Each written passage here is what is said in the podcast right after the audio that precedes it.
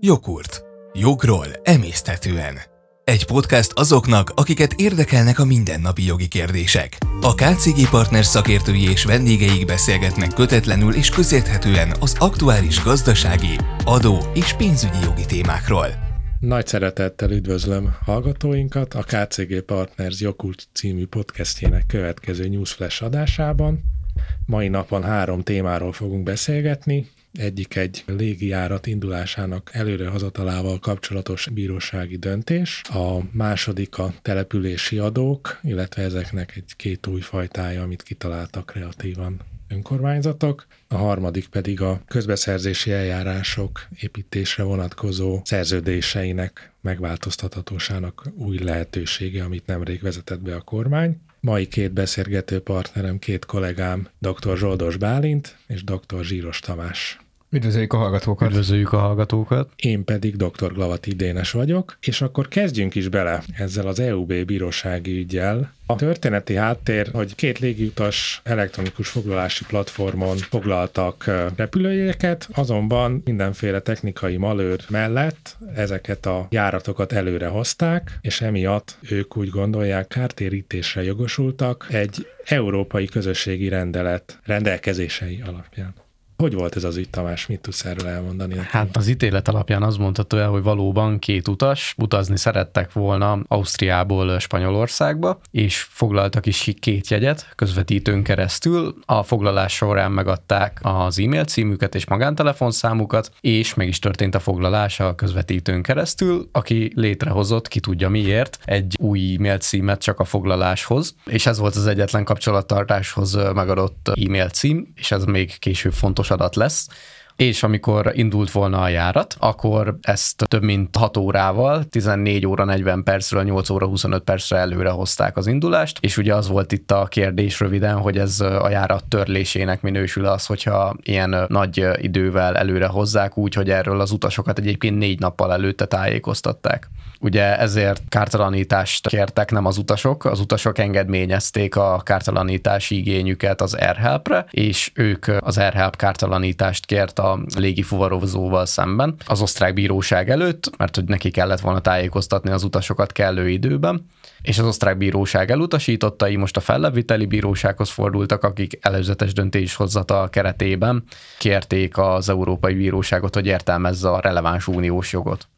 Most megállom, hogy részletesen kifejtsem, hogy hogy működik az Európai Bíróságnak az előzetes döntéshozatali eljárása. Nekem kétszer is nekem kellett futnom ennek a cikknek, hogy temet találjak benne, hogy mi is szól pontosan. A Tamás, amit elmondott, az tényleg így volt az ítéletben, de ha jól értem, itt ugye két fontos dolog van. Az egyik az az, hogy tényleg van egy ilyen EU-s keretrendszer, amiben a járatkésések vagy járattörlések esetén elég széles körben megilleti kártalanítása az utasokat, tehát ez egy tök jó rendszer itt az EU-n belül.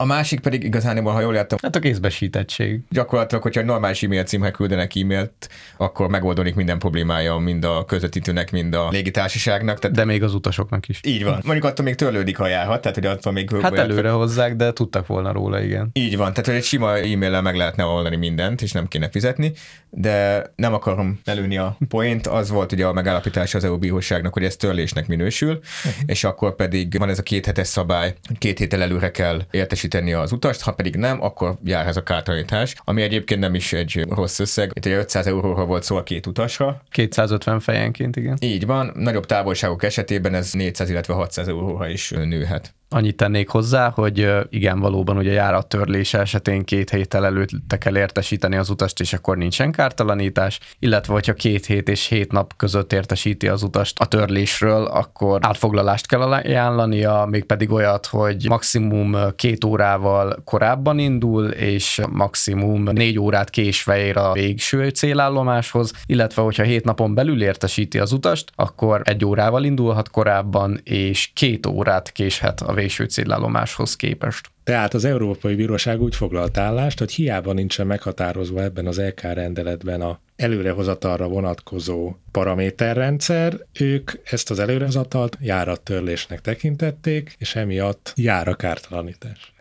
Így van, ami még érdekes ezzel kapcsolatban, ugye, hogy ez a szabályozás ez úgy szól, vagy olyan szinten védi a fogyasztókat, ebben az esetben az utast, hogy független attól, hogy nem a légitársaság hibázott, hanem a közvetítő, ennek ellenére a légitársaságnak közvetlenül meg kell téhíteni ezt a kárát, vagy kártalanítani kell az utasokat. Aztán ők majd leboxolják egymás közt a közvetítővel, hogy kinek is volt a hibája. Az utasnak jár a kártalanítás akkor is, hogyha nem a légitársaság okozta a hibát levegőbe maradunk továbbra is. A légiutas adóval és a strandadóval folytatjuk, mint újonnan bevezetésre került települési adók. Ugye azt tudjuk, hogy korábban is már kreatív települési adók kerültek bevezetésre, így például Mincenten a mezőgazdasági gépeket, Kesztölcön az üres ipari ingatlanokat, Szegedhez közeli Zsombon pedig a 20 méternél magasabb építményeket adóztatják meg. Ez gyakorlatilag azt jelenti, hogy a települések önállóan határozhatnak meg bármilyen jellegű helyi adót? Majdnem. Ez így van egyébként. Sokat tudnék beszélni, de megpróbálom megállni, mert hogy egybe a települési adókban egyébként nagyon sok minden benne van a rendszerváltás utáni mostani adórendszerről, meg hogy hogy jutottunk idáig. A mai rendszer az úgy néz ki, hogy ilyen nyílt listás rendszer van az önkormányzati adókkal kapcsolatban, tehát gyakorlatilag minden szabad, és van néhány szűkítő szabály, ami félig törvényekben, jogszabályokban, félig pedig a kúriának az értelmezéséből vezethető le három fő ilyen szabály van, tehát egy egyrészt olyan önkormányzati adó vagy települési adó vezethető be, ami törvény kifejezetten nem tilt. Minden adótárgy lehet önkormányzati adó tárgya, de nem lehet duplikálni. Tehát, hogyha az adótárgya már van másik adó, akkor nem lehet még egyszer bevezetni. És a harmadik pedig az, hogy kifejezetten nem lehet önkormányzat, az állam, illetve a vállalkozások ilyen minőségükben adó alanya. Ennek az utóbbinak az az oka, hogy van az iparizési adó, és ez lefedi az önkormányzati adóztatást a vállalkozások tekintetében. Tehát ez az a három korlát, ami alapján nem lehet, és minden más, ha meg elvileg lehet. És akkor ezért van az, hogy a települések így az előző 30 évből különböző kreatív ötletekkel álltak elő, hogy hogy lehetne adóztatni. Tamás szerintem ebből egyébként bármeddig tudna tippeket, ötleteket adni. Ami még a kontextushoz hozzá tartozik, vagy az önkormányzatok védelmében, az az, hogy általában ezek az önkormányzati adók kevés állják ki az időpróbáját, tehát nem sok maradt meg. De hogy az előző években nem is lehetett új önkormányzati adót bevezetni a veszélyhelyzetre tekintettel, tehát 21-22-re explicit volt egy kormányrendelet, hogy nem lehet önkormányzati adót emelni és újat bevezetni. És most ez lejárt 2023. január 1-ével, és ezért jöttek az ötletek, hogy akkor mégis kéne valamit bevezetni. Budakalá Halászon a strandadót vezették be a Lupa Beach miatt, a 18. kerületben pedig ugye a Liszt Ferenc repülőtér miatt az úgynevezett légiutas adót.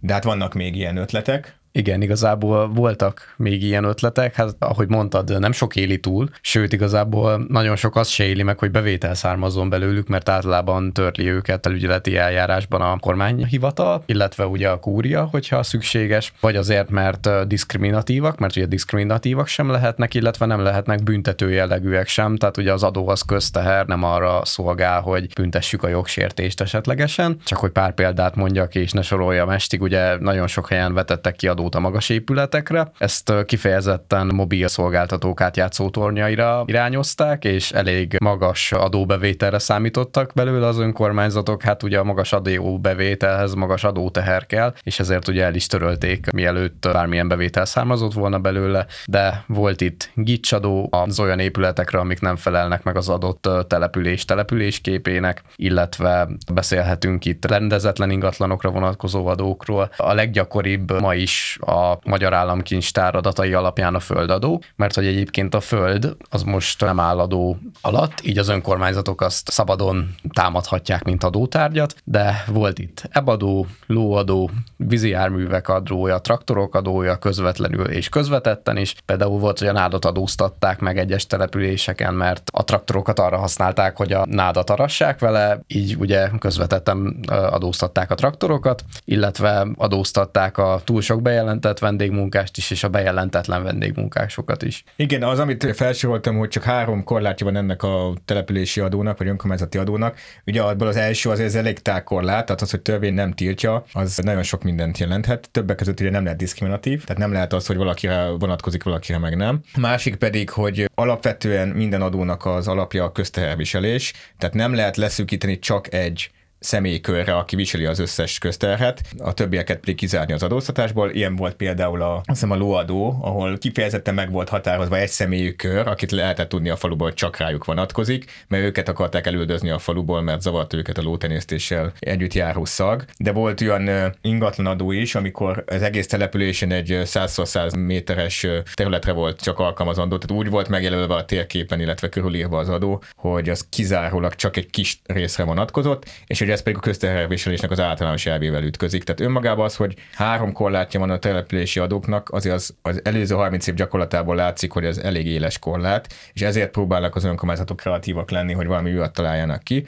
Visszatérve a mostani strandadóra és a légiutas adóra, annak is a gyenge pontja valószínűleg a diszkriminatív rendelkezések lesznek. Most ez úgy néz ki, hogy mindenkire vonatkozik az adott önkormányzat területén, kivéve az ott lakókra. Tehát a 18. kerületi légiutas adó a 18. kerületiekre nem, a strandadó pedig pont a budakalásziakra nem vonatkozik. Olvastam olyan cikkeket is, hogy eljárási szabályok fog elvérezni, hogy beszednie majd a reptérnekkel, illetve majd a strandüzemeltetőjének, de valószínűleg már előbb a tartalmi részeken a diszkrimináción el fog vérezni. Egyelőre most egyébként fel is vannak függesztve, tehát bevétel ebből se folyik be, mert amíg a kurhia nem hoz döntést, addig ezeket nem lehet beszedni.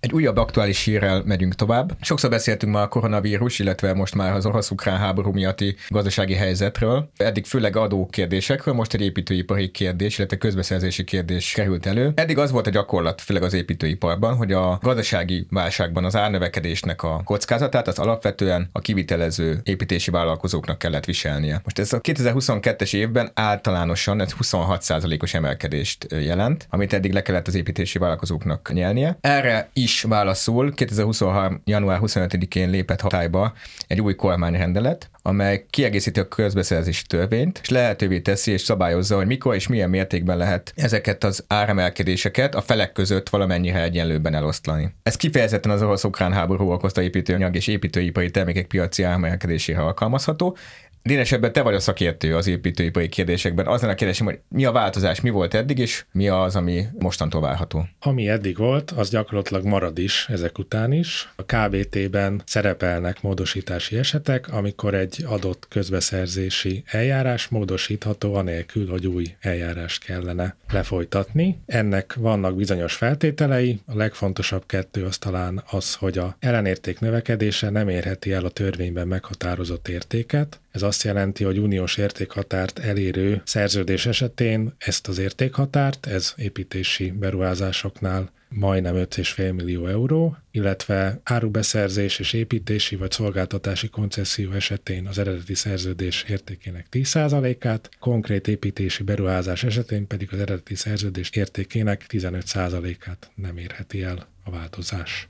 Ezeken a konkrét számokon kívül vannak még általános elvek, amik a eljárás lefolytatása nélkül történő módosításokra vonatkozik. Ez az, hogyha maga a szerződés konkrétan meghatározza, hogy mikor lehet azt változtatni, és milyen tartalommal, illetve hogyha mondjuk egy szerződő féltől további munkálatokat szükséges megrendelni, azért, mert a szerződő fél személye nem változtatható gazdasági vagy műszaki jogból, illetve az az ajánlatkérő számára jelentős hátrányjal vagy költségek meg sokszorozódásával járnak. Illetve még kettő általános elv a végére, hogy a előre nem látható körülmények tették szükségessé a módosítást, és a módosítás nem változtatja meg a szerződés általános jellegét, illetve még egy százalékos kritérium, hogy maga az ellenérték növekedés nem haladja meg az eredeti szerződés értékének 50 százalékát. Tehát eddig is lehetett változtatni, csak szűkebb körben, és mi lesz most 2023-ban? Fontos hangsúlyozni, hogy a KBT maga kiegészítésre került, tehát gyakorlatilag a KBT, a közbeszerzési törvény az maradt, mint mértékadó fő jogszabály, és ezt egészíti ki ez a kormányrendelet, kifejezetten közbeszerzési eljárások alatt folyó építési szerződések módosításával. Ezek kapcsán fontos azt megjegyezni, hogy kritérium az, hogy a szerződést 2022. február 24. napjáig kötötték meg, és még nem került sor a teljesítésre. Tehát, hogyha megfelelnek a kritériumoknak az új szabályok szerint, akkor automatikusan lehet módosítani az árat? Nem egészen. A kormányrendelet alapján a szerződés módosítását a piaci áremelkedésre hivatkozva lehet kérni. Ezt a kérelmet arra kell alapozni, hogy a adott szerződésben olyan építőanyag vagy termékek szerepelnek, amelyek szerepelnek az építésgazdaságért felelős miniszter rendeletében közzétett listában, tehát ezt a minisztérium meghatározza, hogy melyek azok az építőanyagok, amelyek egyáltalán szóba jöhetnek, és a módosítás akkor kérhető, hogyha ez a rendes üzleti kockázat mértékét meghaladó költségnövekmény áll fenn. És az eljárás megindításához a nyertes ajánlattevőnek az ajánlatkérőhöz szerződésmódosítási kezdeményezést kell benyújtania nem akarok szkeptikus lenni, csak hogy jól értem-e. Tehát arról van szó, hogy most a kormányrendelet, illetve a KBT módosítása megpróbáljuk kibővíteni azokat az esetköröket, amikor a felek megállapodhatnak a szerződés módosításáról az árnövekedés miatt. De ha jól értem, ez csak közbeszerzés esetén van, tehát hogy, hogy kifejezetten közbeszerzési eljárás hatály alatt tartozik a, a szerződés. Akkor és csak akkor, hogyha az áremelkedés történik, az áremelkedés az a rendes kockázaton felüli áremelkedés, és csak akkor, hogyha ezek az építőanyagok kifejezetten a minisztérium által meghatározott építőanyagok körébe esnek, és ebben az esetben a kivitelező építési vállalkozó kérheti, és semmiféle garancián nincs arra, hogy a másik fél egyébként elfogadja ezt, vagy ő közösködni szeretne a kockázatban, illetve az áremelkedésben. Így van, ez kifejezetten benne is van a kormányrendeletben, hogy a költségnövekedés legfeljebb 50%-át, valamint az eredeti szerződéses érték 15%-át nem meghaladó összegerejéig vállalhatja át a megrendelő. Oké, okay, azt már meg se kérdezem, hogy miért vállalná át, de hogyha átvállaljak egyébként, akkor ez hogy történik?